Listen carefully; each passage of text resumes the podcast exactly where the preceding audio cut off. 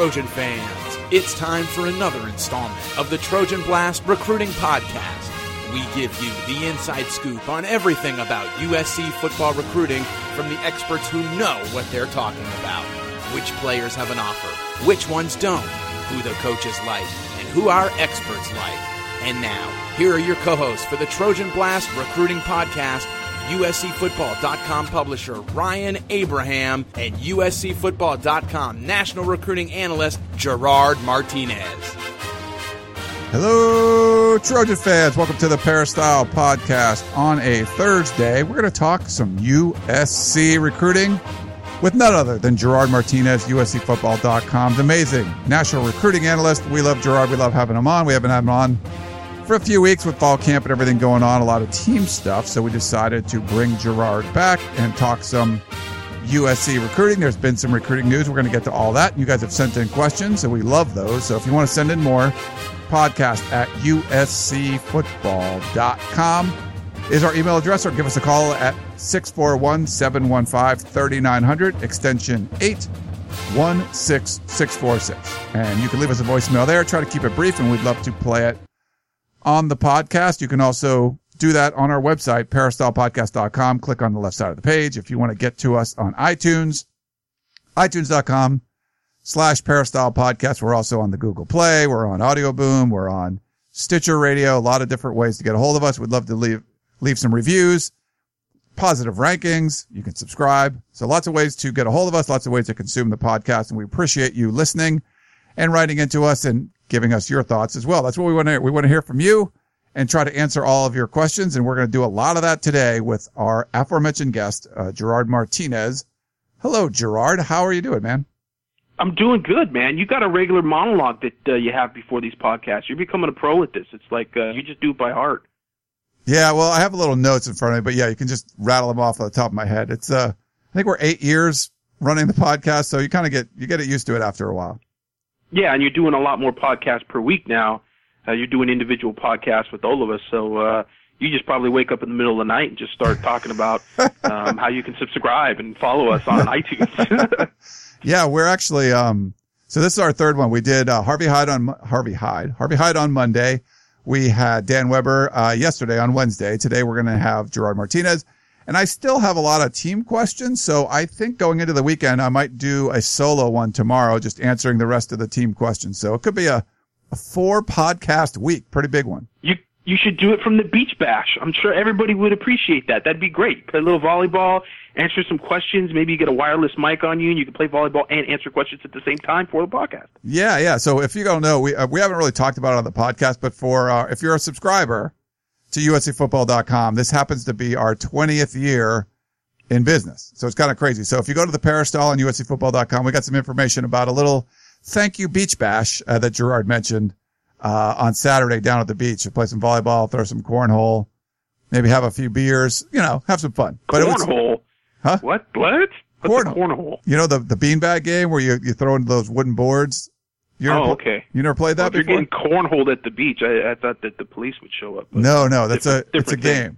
Uh, it, I think it, it was more of a southern game, but it's it's all over the place now. They have big tournaments in Hermosa Beach, cornhole tournaments. The beanbag game where you throw into a, a big block of wood that's uh got a hole in it. So if you get it on the board. Okay, I didn't know what that was called. Yeah, I've seen that at tailgates and everything. Yeah, yeah. Same kind of thing. I didn't know it was called cornhole. But if you're a member, was... go to the, make, go to the site, uscfootball.com, go to the Peristyle. We have a pin thread, uh, talking about our beach bash. Um, well, Gerard, we wanted to talk some recruiting, of course. If I, if we don't my... want to talk about cornhole, the five star cornhole champion of Hermosa Beach. Uh, I'm pretty good at it, you know. I'm pretty good at the cornhole. Um, I don't know if I'm the champion, but I don't play that often. But uh, some recent commits uh, for USC. So maybe if you want to get your thoughts on that, we can we can start there. Yeah, I think the last time we spoke, uh, USC has had four commits since that point, and they got the two commits which were predictable. We talked about those guys uh, before they actually committed and uh, you know, one being Alijah Vera-Tucker, 6'4", 290 pound offensive tackle from Oakland Bishop O'Dowd High School, uh, four star tackle, uh, guy that reminds me a bit of Chuma Edoga because he's not the biggest offensive tackle. He's not that six five, six six, um, big towering offensive tackle. He's more of an athletic offensive tackle. He's the type of guy that's got great footwork. Um, he's a tr- really tremendous athlete. Played a lot of basketball. Played all kinds of different sports, and really just been playing football since he got into high school. Uh, so he's a guy that um, USC was on hard. It really became a huge Pac-12 recruit for all the schools on the West Coast, uh, basically out, out of March. You know, he had all those offers from all the Pac-12 schools and selected USC, and really a big get for them in continuing this really good offensive line class that USC has. Um, they had two other uh, commitments from three stars, uh, but you know, this guy is more of kind of the featured big name recruit uh, a guy that a lot of people were after, but I think that overlooks the the sort of the whole of the class. Even with uh, a guy like Brent Niel- Neilon, who a lot of people were looking at and talking like you know three star, okay, that's a guy that you know you could kind of sleep on, and he's kind of a filler. But he's ranked you know the number one player uh, at center in his class, and was one of the top uh, players at that position uh, in the SPARQ rankings for all the Nike camps. Um, so you're talking about a guy that's you know going to be a very good player. They're going to be able to fit in there, and, and, and that USC is very excited about. And I think with the offensive line class, just in general, uh, you always have to kind of remember it's a it's a class within a class. It's a team within a team. You're you're looking for bits of this group and how they work together. There's a synergy there with the offensive line. And so individual players are great, but you gotta have a really good chemistry and you kinda have to have a group of guys that, you know, really come together. And I think for that offensive line class, we're looking at USC signing four, perhaps five. Um, it really sort of depends, I think, when we get into January and, you know, sort of we get into those pivot players, uh, basically those recruits where you're looking at who's the best available as opposed to need. And so with the offensive line class already very strong, uh, like I said, you've got Alijah Vera-Tucker now part of that class, who's one of the best players uh, on the West Coast and uh, potentially could play several positions on the offensive line. Again, kind of the comparison with Chuma Edoga. I think a guy that can play offensive tackle, but could very well easily move to being a guard. And you watch his film; his film is dominating. He's a guy that sort of flashes those old Jeff Byer uh, highlight films. If if people kind of remember, uh, Jeff Byers is a recruit out of Colorado when he was a five-star center, which is very rare. You don't see a lot of five-star centers. Uh, he was mowing people down in the second level of the defense.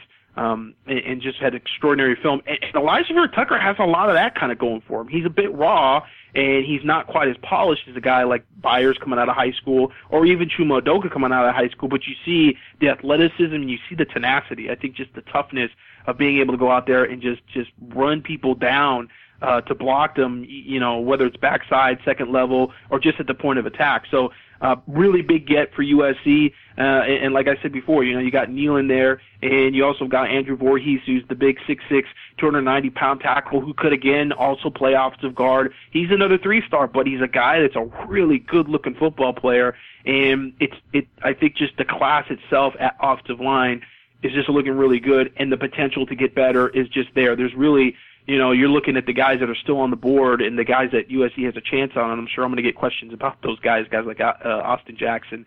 Um, you're you're you're looking at uh, potentially one of the better offensive line classes in the country, and certainly an add-on uh, to a position that USC is really good at. So, uh, big get there for Alijah Vera-Tucker. Um, the other one that we kind of talked about before it happened, a few, almost a month before it happened, uh, is Jacob Lichtenstein, uh, 6'5", 245 pound defensive end from Weston, Florida, goes to Cypress Bay High School in Florida and South Florida.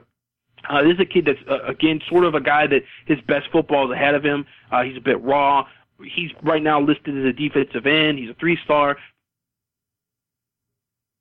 really project him as a guy that's probably going to put his hand in the dirt and play inside in a 3-4 defense. Um, if it was a 4-3, maybe he'd be a strong side defensive end, but he really projects right now in Clancy Pendergast's defense as a guy that's going to play defensive tackle. I think he'll be probably 275 uh, by, you know, redshirt freshman year, sophomore year, and he'll be a guy that they'll want to play at like 280, 290 and I think he's got the frame to do it. Um, very good on film, very good at the point of attack. He stacks and sheds blocks really well. Um, he's a bit of a filler in terms of being a guy that is not going to. I, I mean, you're not looking at Leonard Williams necessarily. I don't know if you're looking at him as being like a guy that's going to be this amazing player, amazingly dominant. But he's got great motor. He's got great effort. He's strong. Um, he he does play outside of his gap. He's not just completely a body catcher. Uh, he's a guy that can make some plays a little bit downfield, a little bit in the backside. He flashes a lot of interesting attributes in his film. So this is a guy that I think USC was really excited to get. And um, and when you're looking at a defensive line class where you're trying to sign probably five defensive linemen, um, you're gonna have to just get some guys. You know, there's just gonna have to have some bodies, and I think he's a guy that uh, there's a lot to work off of.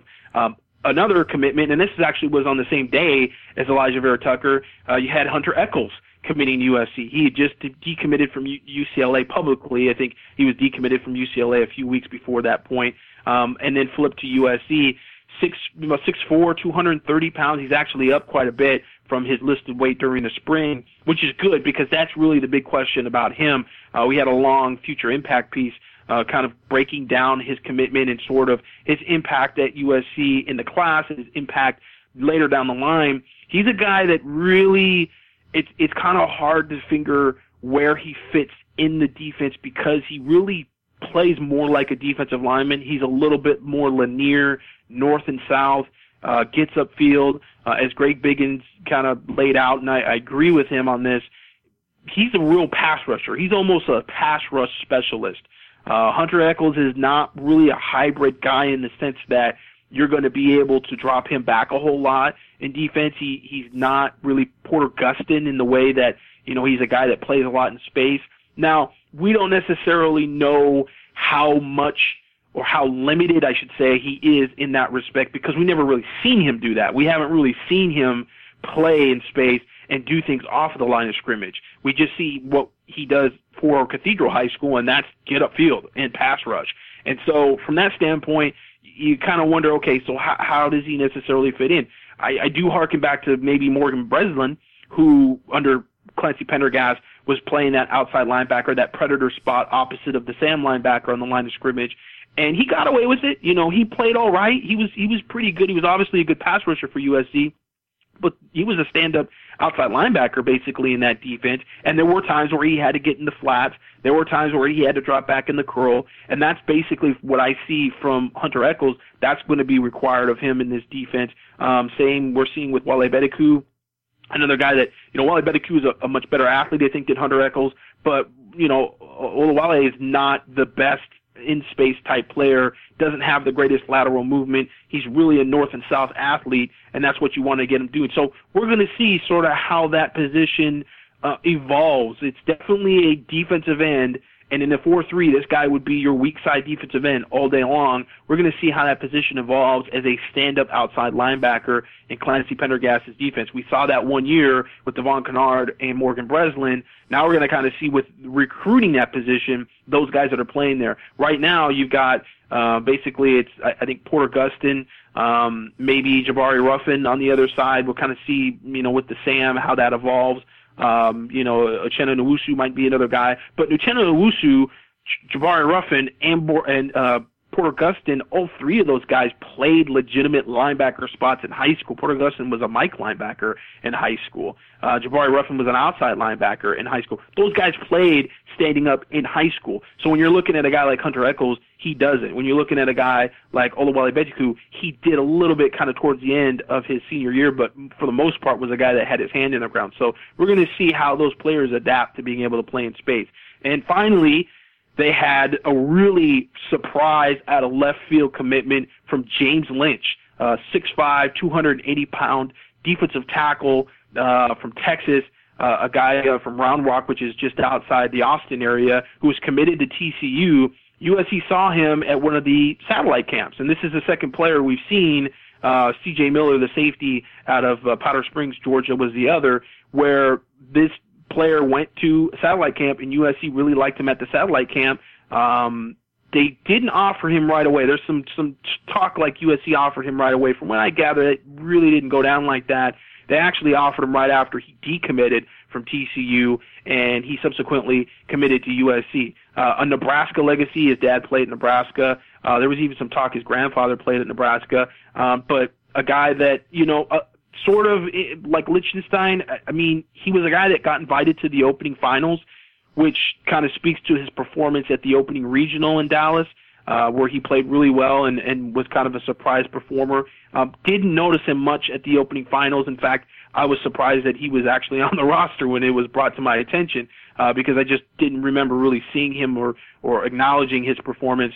Um, he's a little more of a body catcher. Uh, watching his film, he's not a guy that's making a lot of plays away from his gap. He's sort of one of those Oklahoma Sooner uh, 2003 2004 team body catchers where they kind of just kind of sit in their gap and for run support, basically they're going to tackle the guy as the guy comes to them. Uh, you're not looking at a guy that's getting upfield and running down plays from the backside, uh, sacking the quarterback outside the pocket, anything like that. Um, so an interesting take for USC. But again, if you're going to take four or five defensive linemen, legitimate interior type defensive linemen, uh, you're gonna you're gonna take guys like that. You you want bodies, and certainly he's a big, strong kid. He's a good athlete. He's got pretty good SPARQ rating. Uh, Nike football rating is is is fair. Uh, ran a five flat at about 282 pounds, I think, um, which is not a bad time for a guy like that. So um, again, it's it's uh, trying to kind of build that brick wall, and you're going to need some mortar, you're going to need some rebar,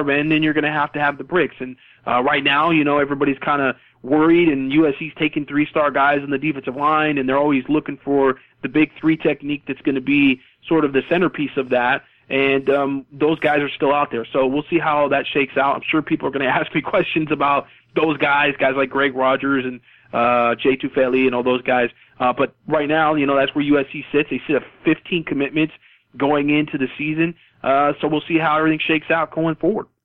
Um, quite a mouthful opening, uh, but that was a really good recap of since really the last time we talked to you, where USC stands as far as um, commitments go.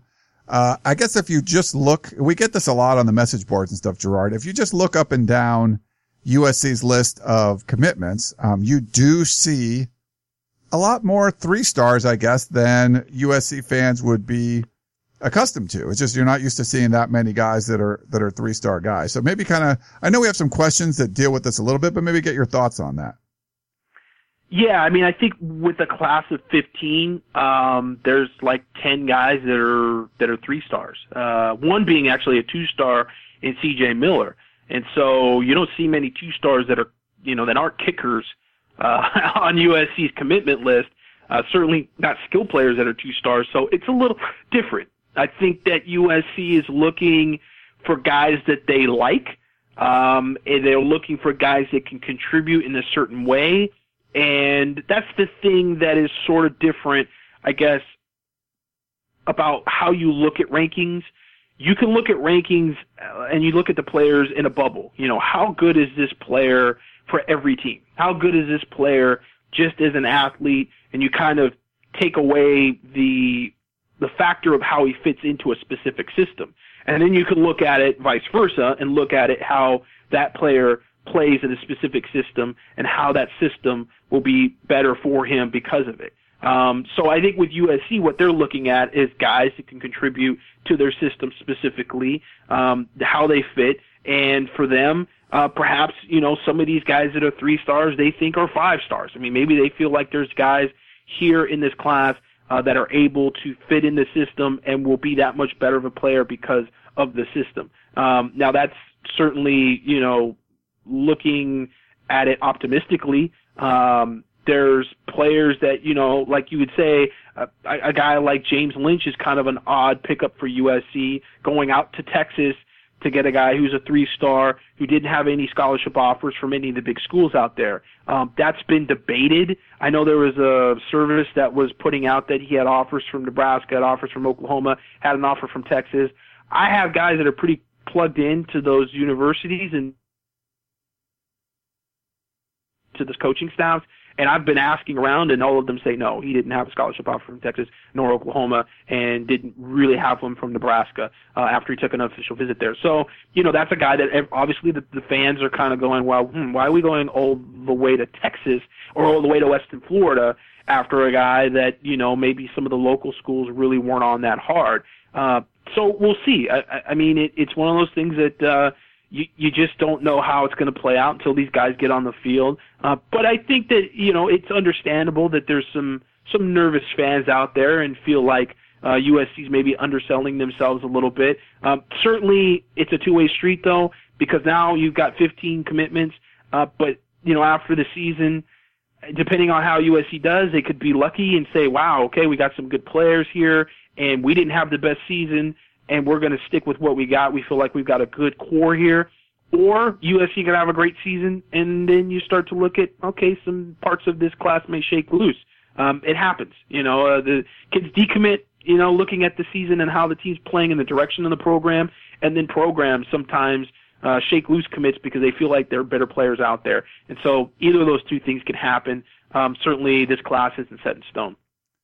All right. Um, well, let's jump into the questions then, Gerard, if that's cool. And uh, our buddy Bearsecutor wrote in and he talks about the the uh, unusual. He said the unusual number of three stars committed to the 2017 class.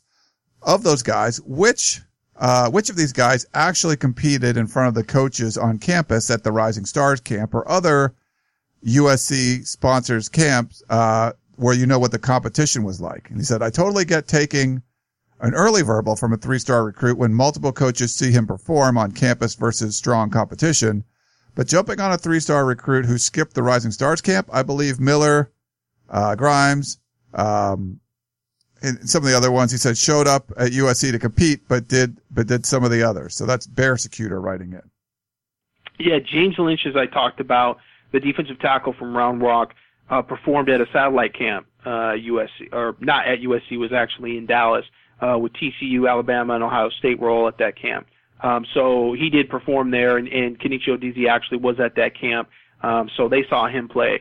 Uh, Jacob Lichtenstein, I, I'm not 100% sure. I know USC attended a sound mind, sound body camp in Tampa, but I don't know if Lichtenstein was there. He's not really close to Tampa. He's on the other side. He's on the east coast of Florida and Weston. Um, so I don't know if he was there or not. I know that uh, they did go see him during the spring and I believe that was Kenechi Udeze who actually went to go see him in person during the spring. So they did see him work out, but not necessarily in a competitive camp uh, situation. Uh, but you want to talk about, you know, the three star guys that didn't attend Rising Stars. Well, I mean, Hunter Echols didn't attend Rising Stars. He's a four star. Alijah Vera Tucker didn't attend Rising Stars. He didn't actually attend the Nike camp up there in Oakland either. Um, so it kind of works both ways. Uh, Waylon Free was at the skills camp. He performed. Eric uh, Krommenhoek actually was at the skills camp as well. He performed. C.J. Miller again was a, a satellite camp guy. Uh, Andrew Voorhees, I don't believe he camped at USC um, at all. I don't think he was even at a satellite camp, but I'm not 100% sure because again, there was one in Sacramento, but I do not remember hearing about him actually performing at that camp. Uh, Brett Neilon um, was at USC and did perform at the Rising Stars camp. Um, Daniel Green did not, and Daniel Green is kind of an interesting guy because he was committed and and, and the Rising Stars camp was after, and usually those commits do make it down to the Rising Stars camp. Um, so that's kind of a big question as to you know maybe that's a guy that you know you don't come to camp and you're a three star. I, I think USC really likes Daniel Green. I think you know in terms of his film and sort of athletically what he brings to the table there's a lot of positives there. Again, he's just a three star, but I hear a lot of good things from him. It's really been a great situation with him. Um, that's why a lot of schools were hesitant with him, and we've talked about that in the past. Um, Grimes, as mentioned, was at Rising Stars camp. Didn't have the greatest performance at the Rising Stars camp. We've seen him perform better. He was kind of up and down at Rising Stars. Marlon Williams was at Rising Stars as well as another three-star receiver that USC has committed, uh, but he only performed probably the first half an hour of the camp and then had some type of ankle injury and then sat out the rest of the camp. He did look good in the limited drills we saw him. Um, he's built interestingly probably more like a running back uh, than um, than a lot of the receivers. He's uh, sort of like Velus Jones. It, it, you look at Velus Jones and Marlon Williams sort of have a similar body type a little bit. You know, they're sort of shorter, shorter, stockier receivers that are more powerfully built and agile and quick than they are necessarily fast and fluid and smooth. Um, so that's something. I, I watching Velus Jones in person just during fall camp. I kept thinking, you know, with that number 23 he was wearing, I kept thinking, man, you know, he kind of looks a little bit like a running back.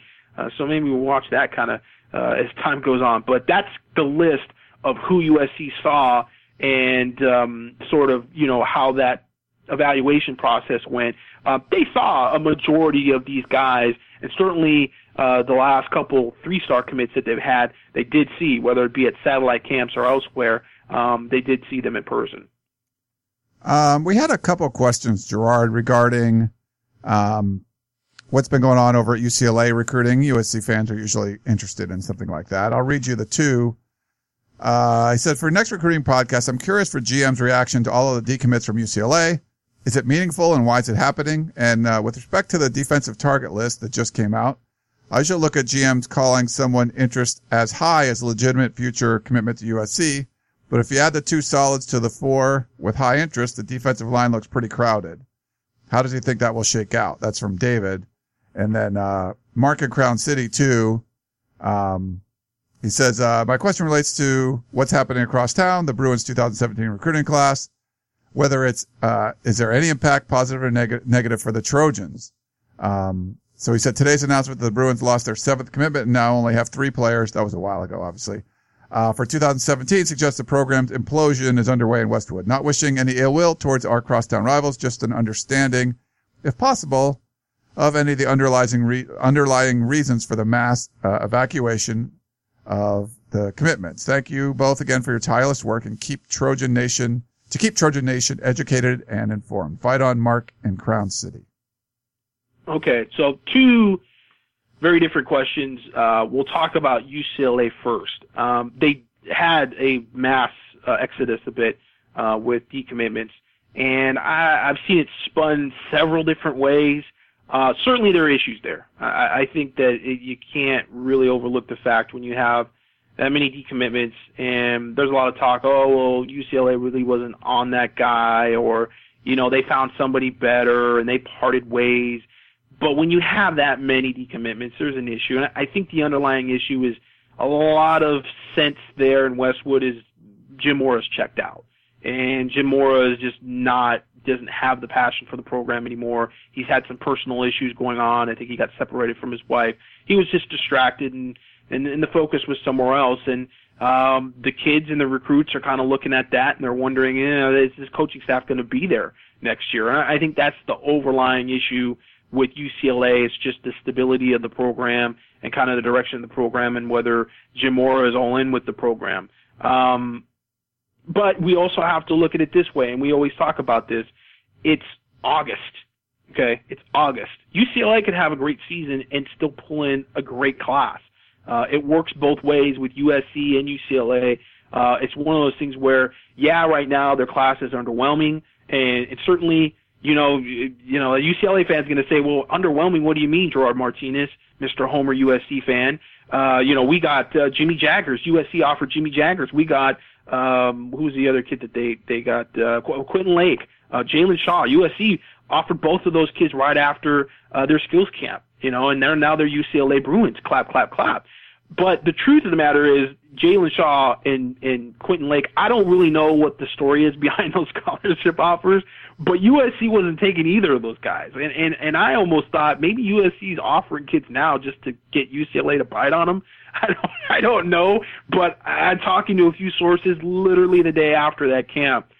It was apparent to me that USC wasn't taking either of those defensive backs.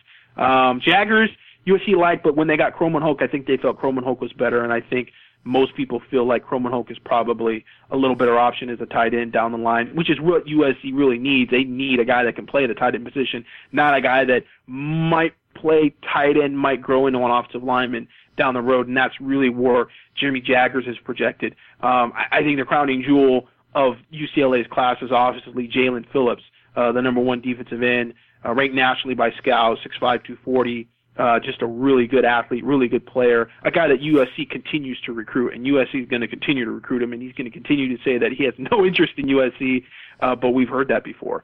Um, so, you know, going forward, you know, there's a lot of space there for UCLA to, to, to drop players and get better players, and sort of similar to what I was saying with USC's class of 15. Um, you know, how that class is right now, and people getting anxious because it's filling up you don't get anxious about a class filling up until you're in the second, third week of January. That's basically what recruiting is nowadays. Now, to the second question, um, defensive line, and, and certainly, you know, as I kind of talked about before, at USC at this point, we're looking at probably getting four, maybe five defensive linemen, legitimate defensive linemen uh, in the class. So you've got three guys really committed right now Um, and, and you kind of look at a guy like Hunter Echols, and again, I, I talked about him really sort of being more of a defensive lineman in terms of his mentality and his ability, what we've seen on tape from him, looking at, like an outside rusher, a guy in the three point stance is a, a weak side, 4-3 outside rusher. And USC is going to have to sort of play a different position and just kind of wonder, you know, how he's going to transition to that position. Um, but you're looking at USC really, I think right now, targeting two other players in the class. Uh, so you do have, you know, quite a few names and, and quite a few guys that USC has to, to I don't want to say choose from because they're going to try to recruit these guys and they have to recruit them. There's not just, you know, picking guys at this point. Um, I think the two names that come up right now uh, that that USC has the best shot at is probably Greg Rogers, 6'4", 285 pound defensive tackle from Las Vegas, and then you've got Terrence Lang, the 6'6", 270 pound uh, athlete from Pasadena Maranatha High School, a guy that plays tight end and defensive end for Maranatha. I think those are the two guys that USC has the best shot at. Terrence Lang, we actually just put up a story on. He's going to be in Dallas uh, watching the USC Alabama game. He's got some family out there, so he's flying out there uh, to go watch that game. That tells you he's pretty interested in USC. Uh, you're going to go out there to go watch that game and, and get tickets to that game, let alone you know fly out there to go see USC play. I think that's pretty good for USC. I think they're in a pretty good position for him. Greg Rogers, sort of between USC and UCLA. Um, I think USC is still pretty confident. Uh, Rogers is sort of that guy that he's he's a guy, you know, he's a four star guy. I know a lot of people are pumped up about him. We've seen him in person play a couple times. He's a good player, um, but I, I mean, again, Lichtenstein is a guy that you know, my my money. I, I think Lichtenstein can play right there with Greg Rogers. I think he's a very good player and, and a guy that you watch on film makes a lot of plays away from his gap. He's a little more of a playmaker even than maybe Greg Rogers. Um, you've got uh, sort of Jay Tufele who would be, I think, maybe the number one player on the board at that position. Um, you know, Tufele's talking a lot about Ohio State and Michigan, and I think Michigan and Ohio State are definitely big factors for him. USC is going to continue to recruit him, and they're going to continue to have a shot at him. He's going to take an official visit, and again, depending on sort of the season and him and that official visit and how he gets along with the poly crew that's at USC, um, all those things are going to matter. And so I don't write him off to anybody. It just seems like there's been a lot written about him in Ohio State and Michigan, and you know USC fans are like, oh, we already lost him. Oh my God, what happened? It must be Ronnie Bradford doesn't how to recruit defensive tackles. That whole thing that people love to do and dig themselves into this hole of depression uh, during the off season with recruiting. Uh, but then you got a bunch of other names. You got guys like Malik Herring will take an official visit to USC. You got a guy like Elijah Conliffe who is really sort of an outside. He's a, he's a little more of a long shot for USC, but will probably take an official visit to USC. Alec Jackson who put USC in his top five. It's really kind of like NC State, Texas, and USC, and he's been to USC unofficially and loved it at the Rising Stars camp. And that's a kid that I think is way underrated. I think Scout has him as a three star. I look at him and I say that guy's at least a four star. So yeah, you've got plenty of options there at defensive line. But that's what USC fans are always tripping for. They want a deep defensive line class, and in order to have a deep defensive line class, especially when you offer all those kids down south that you really don't have a great shot at, you're going to have a long list of guys. And so it's a good thing for USC right now. They're sitting on a, on a core group of guys that they like, that they feel are contributors, and now you're trying to basically put that icing on the cake with the guys that are going to be the playmakers, the guys that might have a little more of an impact early in their careers. We have one from uh, an M. Rodriguez. He says, There's been a run of recent recruits that have committed to USC and say that they're shutting down their recruitment. Is this due to the new coaching staff's philosophy and aggressiveness on defense? No, this is just for keeping up appearances. Um, you got a guy like Hunter Echols who committed to USC and said he's shutting down his recruitment and wants to be an early enrollee. Now, if he's an early enrollee, that definitely impacts how many visits he may take. Uh, certainly, January is when things get crazy and kids talk to each other and they start sharing stories of an official visits and then they want to take more official visits. Uh, so if if you're graduating in December and you're enrolling in January, uh, a lot of those opportunities for those official visits after the season uh, are not available, and so therefore kids just don't take as many official visits. But I still expect Hunter Echols to probably take a visit or two. He'll have a bye week or something, and I just imagine with his personality and how he talks to a lot of other kids. He's going to get the itch that he's going to go want to go see a school out of state, perhaps you know Florida or somewhere like that, where he and you know Jody Lewis or or some other kids that he knows, um, you know, they're in, in local Los Angeles kids that he knows from the camp circuit are all going to go to you know one school or the other on a particular weekend. So I I think it's it's nice to say, and a lot of kids say it, but it's just one of the things like you know kids make this mad rush to commit before the season. And why do they do that? And and some of them will tell you and be candid and say, well, I don't want to get hurt. You know, I don't want to get hurt and be floating around here as an uncommitted kid, and then and then schools back off with me, and and they don't have to stick with me. And and now that the schools are not necessarily uh, binding in any way to a scholarship offer to a kid. Um, you know, nothing's binding until signing day. But PR wise, it looks really bad if you, you know, have a kid committed to your class and then he blows his ACL and you say, ah, sorry, dude, we don't want you anymore. That just looks bad. That's bad for your rep and it looks bad for the school and schools usually don't do that. USC was going to take Daelin Hayes, who was a linebacker recruit last year and he blew his shoulder for the third time in, in, in, in what, three years of football? I mean, he's not played a full year of high school football, I think, since his like sophomore year or something.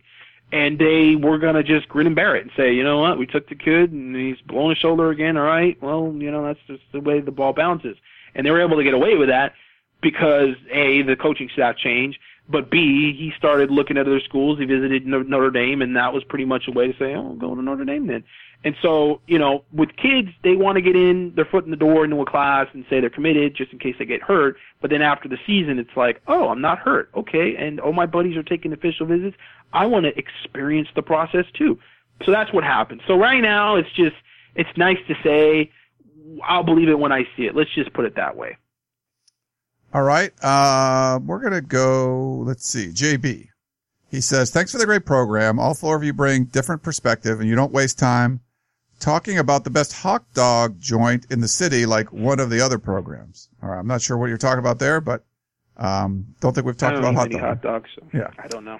I do like the occasional hot dog. Uh, I keep hearing about this kid, uh, Colby Parkinson. I think that's his name. He's committed to Stanford. Everyone says he's headed for stardom, and they are wondering why SC did uh, let him get away. Is it possible that we already have a Col- uh, Colby Parkinson in the form of Cary Angeline? Uh, they seem to be about the same size build body wise. I don't know what kind of composition, uh, that he played against, a competition he means, uh, played against in high school, but the kid really produced in games. He probably caught more passes than most of the wide receivers. And from what I've seen, he looks really good in this, you know, he looked really good in the summer workouts. Thanks. Fight on, JB. I think Cary Angeline is going to be a really good player for USC.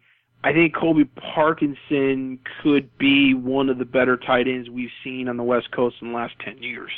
Um, he's just incredibly smooth. Uh, frame wise is just, I mean, he's going to be 250 and he can run.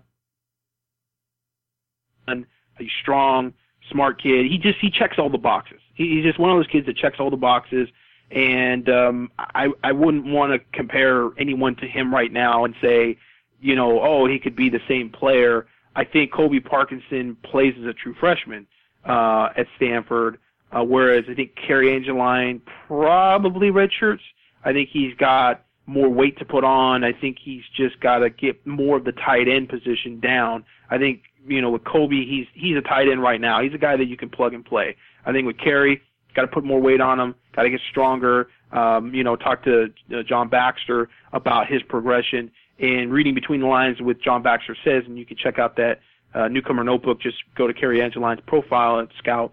Um, he just needs to get the blocking side of things down. You know, Cary really played more receiver than he did tight end um, in, in high school, and I think that's really sort of the the part of his game that he's got to develop. Uh, but once he gets it, because he's got that natural receiving skills, he's very fluid. He really runs as well as any of the tight ends the USC has. I mean, you watch him next to Daniel Imatorbhebhe, and a lot of people talk about, oh, great athlete Daniel Imatorbhebhe is, and he's good, but he looks like a tight end. He runs sort of like a tight end. He's a little more heavy-legged.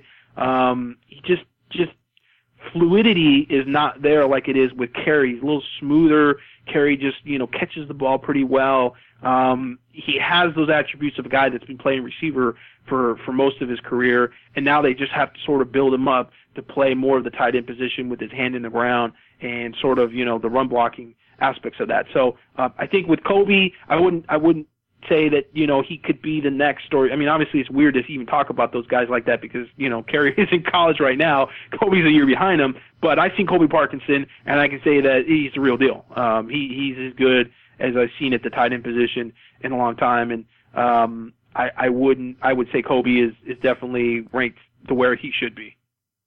All right. Um, let's see. We got Bearsecutor wrote in again.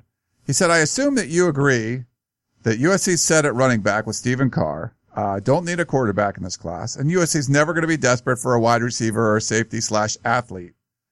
But with the other positions filling up with these grinders, depth guys, and projects, the target list is limited. It seems we need to sign a few key guys who can compete for playing time as freshmen to close the class out. So he wants to know your odds uh, on a f- on a few different um, positions. So the first one is uh, interior defensive line, uh, Wilson or Rogers. Well, okay. The premise to this question is sort of loaded a little bit. Um, you're talking about wants and needs, and certainly there's always this sort of flux of wants and needs as opposed to best player you can take uh, in contrast to what you need.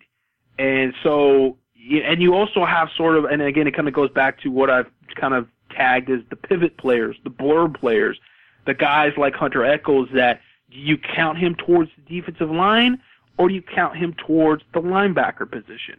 Um, you have, you know, certain positions where because players are versatile, it sort of changes the outlook of how many players you take at that position. So we have to keep that in mind. And then we have to keep in mind again a position like running back, which the question is starting off. I assume we're good with just Stephen Carr at running back and we're doing this, this, this, and this. Uh, USC began recruiting the running back position like they were taking two running backs.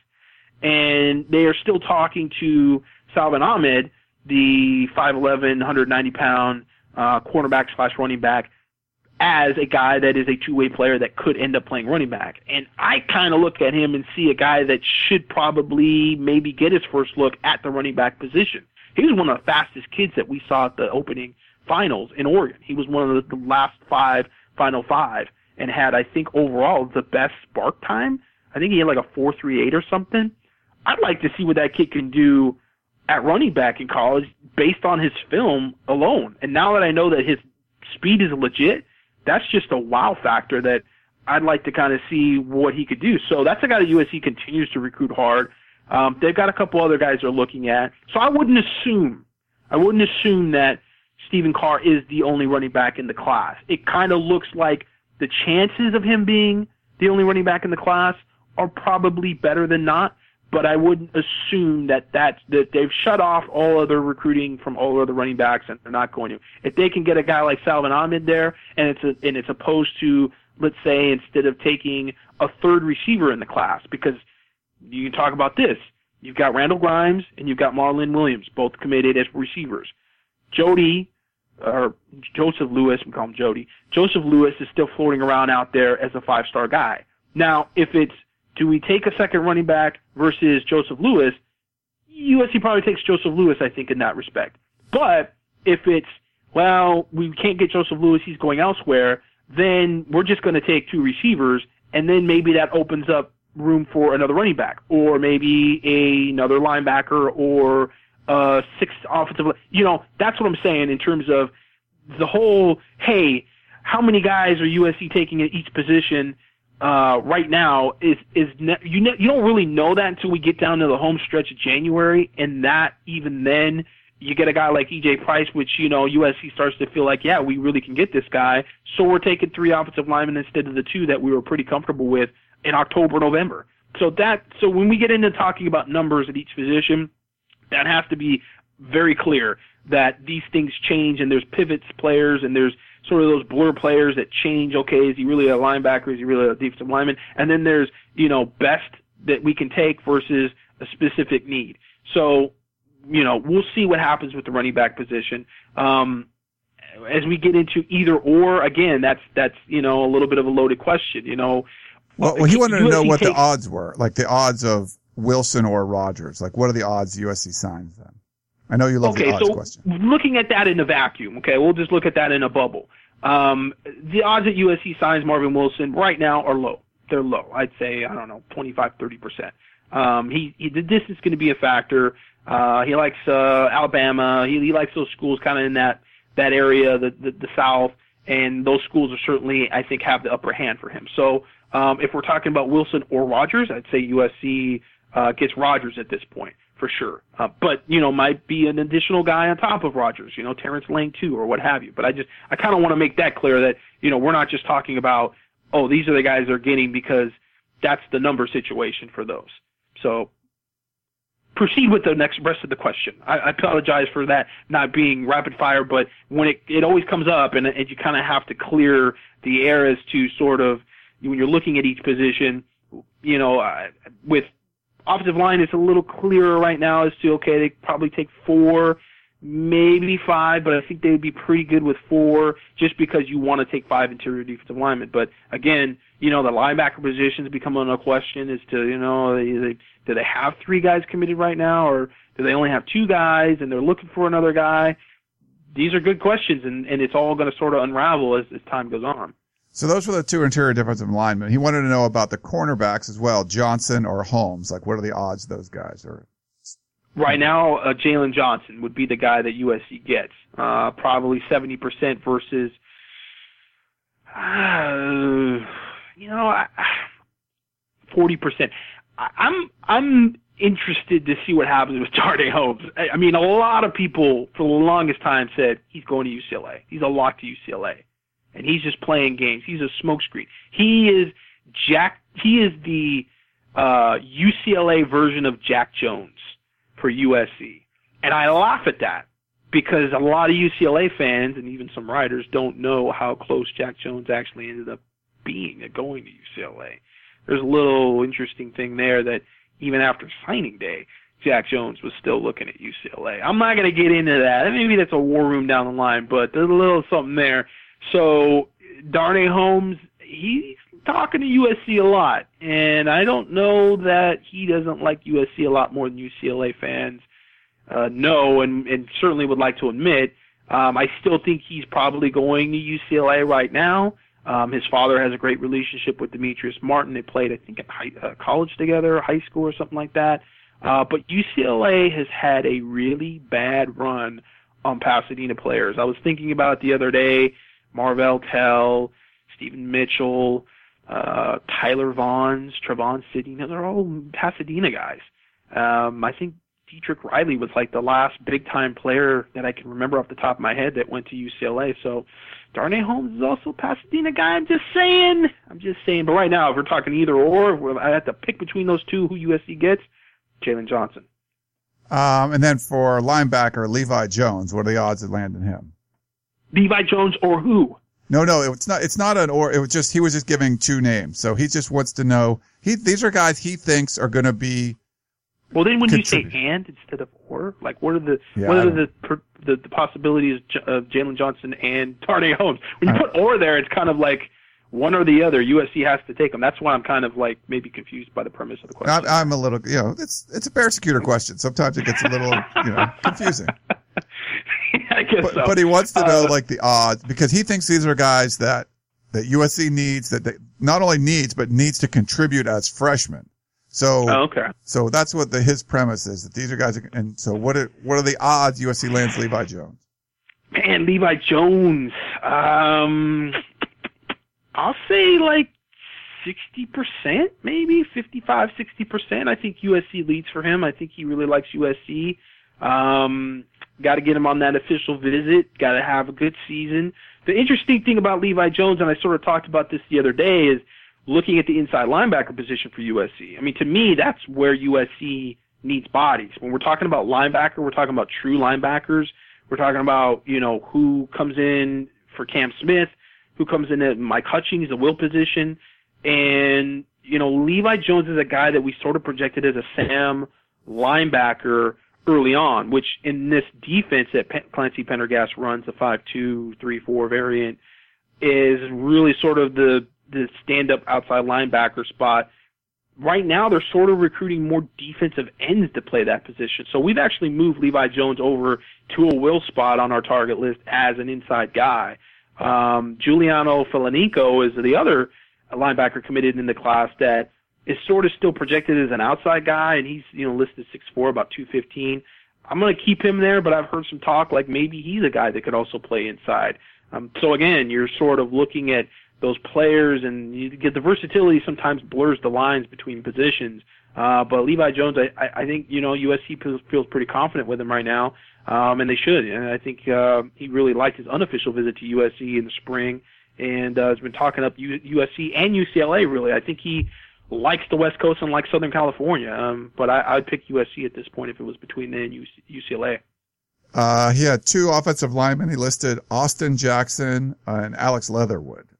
What are the odds of those yeah. two guys? Austin Jackson uh, certainly, I, I'd say seventy percent. I'm a little wary that he didn't show up to any of the camps, and um, he was evidently took an unofficial visit to USC over the summer, and it was very brief.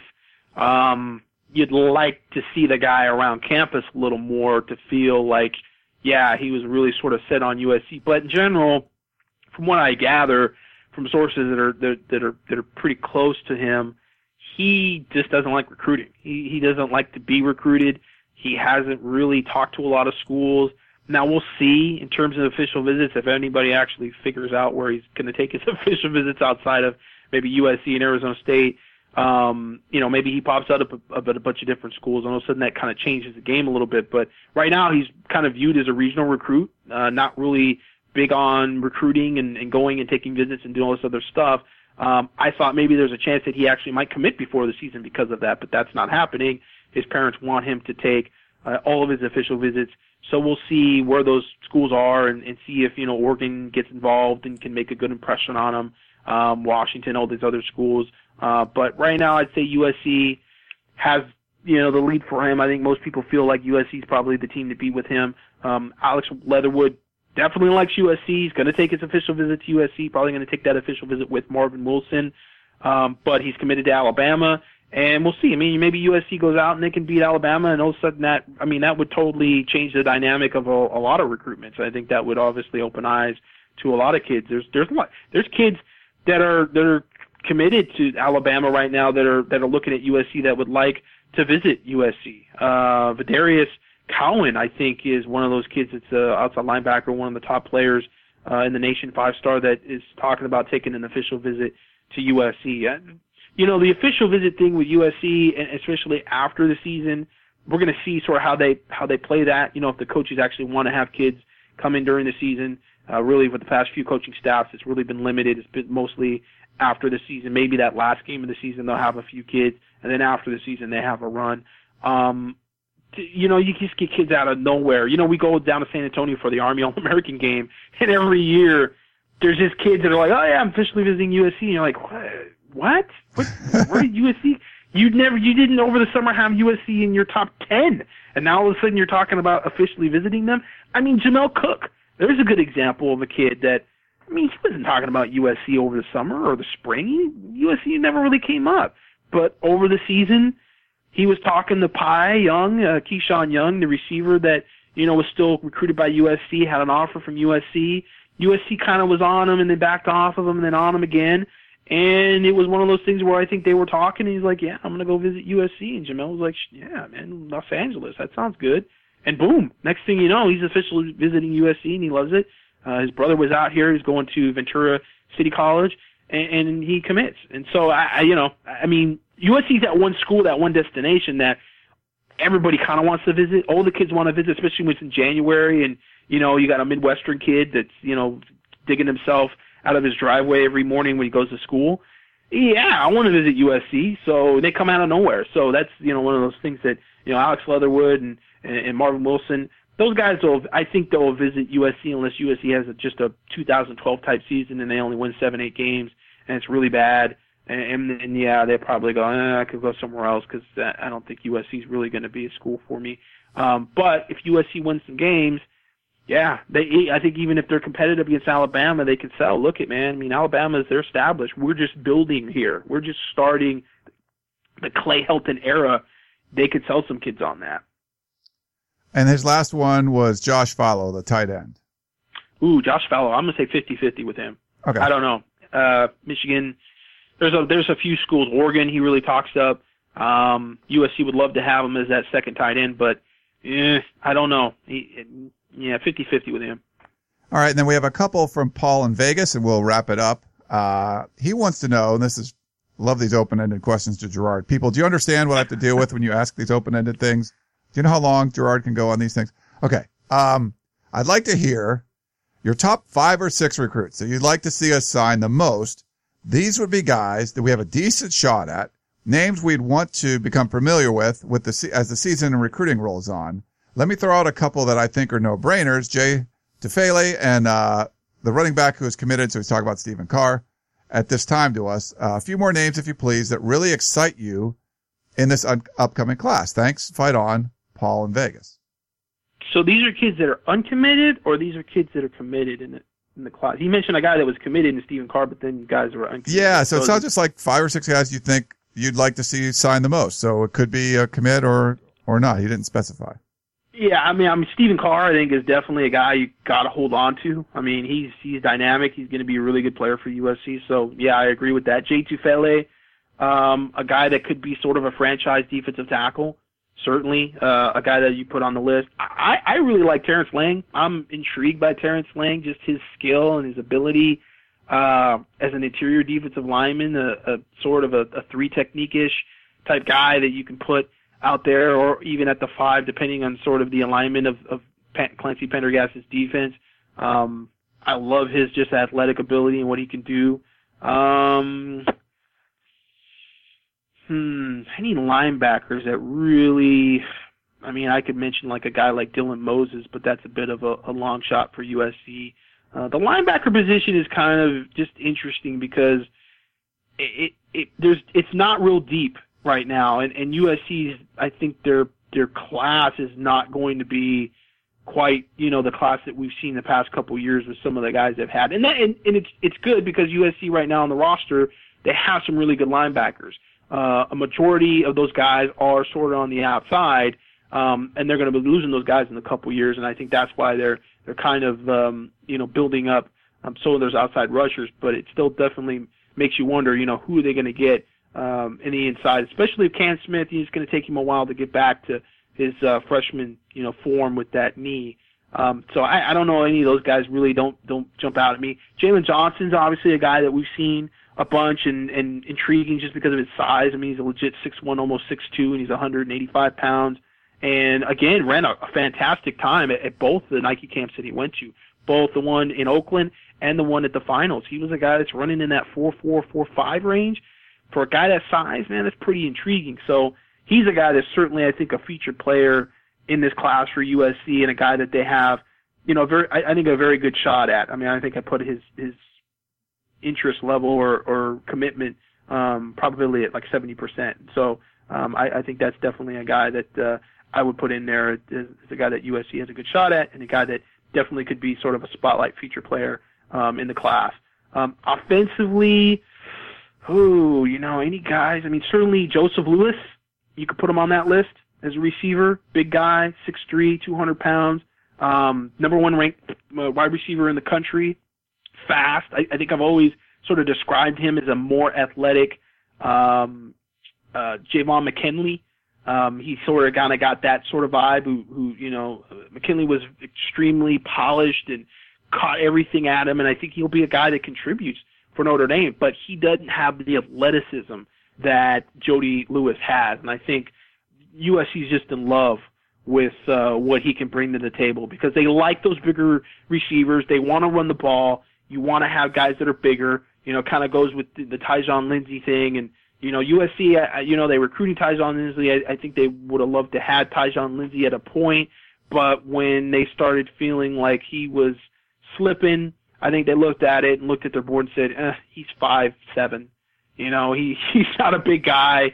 He could be dynamic in space, but we want guys who can block downfield. That's really a big deal. And I think with a guy like Joseph Lewis, they they really feel like he's a guy that can do really everything because he's got the speed and he's got the size. Um, and I think obviously Austin Jackson, you know, that's a guy that uh, is, a, is a premier left tackle. Greg Biggins really gave him a huge compliment. Really, I was surprised saying that you know he's one of the best pure left tackles that he's seen in the last like 10 years on the West Coast. And so that's that's a pretty pretty big compliment. I mean, you're talking about Andrus Peat and Kyle Murphy and some of these guys that have come along. Um, you know, even maybe going back to like Taylor Lewan. Uh, so that's that's that's pretty pretty big compliment. And so that's a guy that you definitely would be excited about in a really good offensive line class. He would sort of be the featured player of it. All right. And then one last one from Paul in Vegas. He was talking about the new GPA requirements, uh, requiring a 2.3 uh, GPA. He said these could have far reaching effects on many student athletes. Could we get Gerard's observations? So I'm not exactly sure what he was talking about, Gerard, but maybe you know. Yeah, they're they're raising the core GPA from 2.0 to 2.3. I don't think it will have um, really a huge impact on USC either way. I think maybe it helps a little bit uh, because I think most of the players USC is recruiting, uh, for the most part, are, are guys that are pretty good students. Um, they're not, you know, kind of going after the, the sort of borderline JUCO guys. Uh, it's going to hurt more schools like Kansas State and Texas Tech. Uh, a lot of the Big 12 schools really that recruit a lot of those junior college players or a lot of those sort of fringe players. Um, and SEC wise, maybe you know Ole Miss and some of those schools like that that might try to sneak in some guys. It, it'll hurt them. Uh, so perhaps it's it's something negative for some of those schools that sort of you know live on the fringes of uh, the JUCO kids and the kids that are sort of borderline. Whereas USC, I think you know a year maybe has maybe two of those guys that um, they take waivers on. A guy like Noah Jefferson, uh, perhaps. Um, you know Daniel Green is sort of maybe a guy like that right now for USC, where they kind of went after him early, got him committed. They want to get him on track. They want to get him going. Um, you know when you raise the bar a little bit, the bar is raised for him. So you know you got to get those core classes done, which means your English and your Spanish and um, those things that are required for the university. And so yeah, I, I think um, it's not going to have a huge effect either way. Maybe overall, uh, it it it's good for USC and, and probably most of the Pac-12 schools. Um, just because they're not recruiting a ton of those guys. It, you know, Cal is, it's funny because Cal is a school that sort of, for a while, and, and I don't know recently I haven't seen it so much, but really with Tedford, they went after a lot of JUCO guys, and they got a lot of guys in.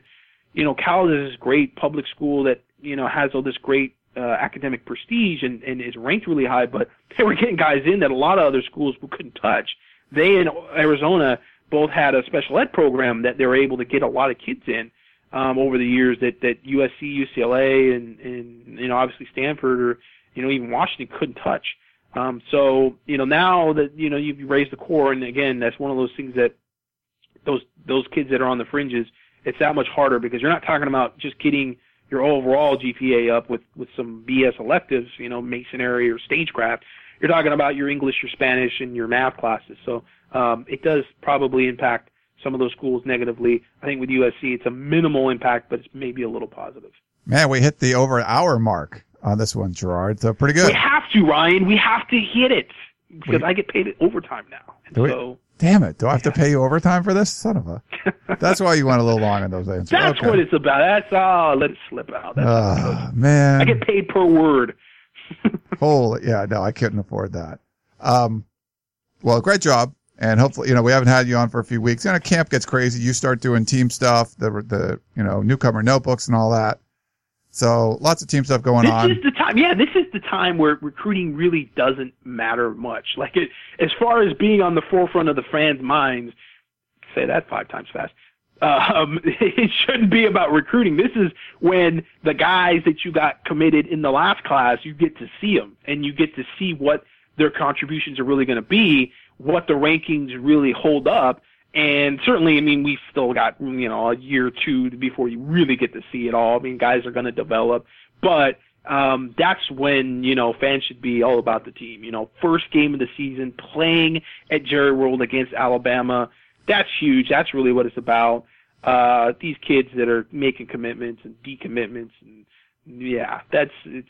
It, this doesn't really get important until we get into the latter parts of the season, and then we get to see, you know, what what is the product that USC has put on the field, and how does that impact recruiting? Because it does. It certainly will. All right. Well, great stuff, Gerard. Glad we could get you on. And like I said, we'll it's our third podcast of the week. I think I'm going to do record a solo one too. Um, so we'll do some more team stuff, team questions, but hope you guys enjoyed this one with Gerard and, uh, Gerard, thanks again for coming on. It was great. Yeah. And if you enjoyed it, say you enjoyed it. Get on the Peristyle and tell people, is this going to be a free podcast or is this? Oh, it's free. Yeah. Yeah. So yeah, get on Boom. the Peristyle. Tell, Tell people. a friend. tweet it out. You can tweet Yeah. Gerard at Gmart Live. You can tweet me at Inside Troy. When I tweet out the podcast link or Gerard retweets it, retweet it yourself and say, I love this podcast. That would help. That would be people helpful. actually and people actually ask me questions that are on the podcast or we talked about on Twitter and and I just and and sometimes I forget I go I don't know if this was a premium podcast or it was a free podcast obviously it's it's war room stuff then it's premium and I'm not going to answer that but then I wonder if it's free why are you asking me this question we talked about it on the podcast get on the podcast Go listen to the it podcast. oh I can't listen I have too much to do Too bad. Spend an hour of your day. You can do it while you're, you know, taking a walk. You're at the gym, whatever you're doing, you can always listen to the podcast. That's what's great about the podcast. Just listen to whatever you want. Um, but yeah, so thanks Gerard and everyone else. Thank you so much for tuning in and sending in all your questions. We know you're very interested in USC recruiting and we are glad we got to talk about it again here on the Peristyle podcast. So thanks again for tuning in and we'll talk to you next time. You've been listening to the Peristyle Podcast presented by USCFootball.com. Be sure to tune in next week for the latest news on Trojan football and recruiting. Don't forget, you can automatically download the podcast directly to your smartphone or tablet for free. Just click the iTunes link on peristylepodcast.com or search for Peristyle Podcast at the iTunes Music Store.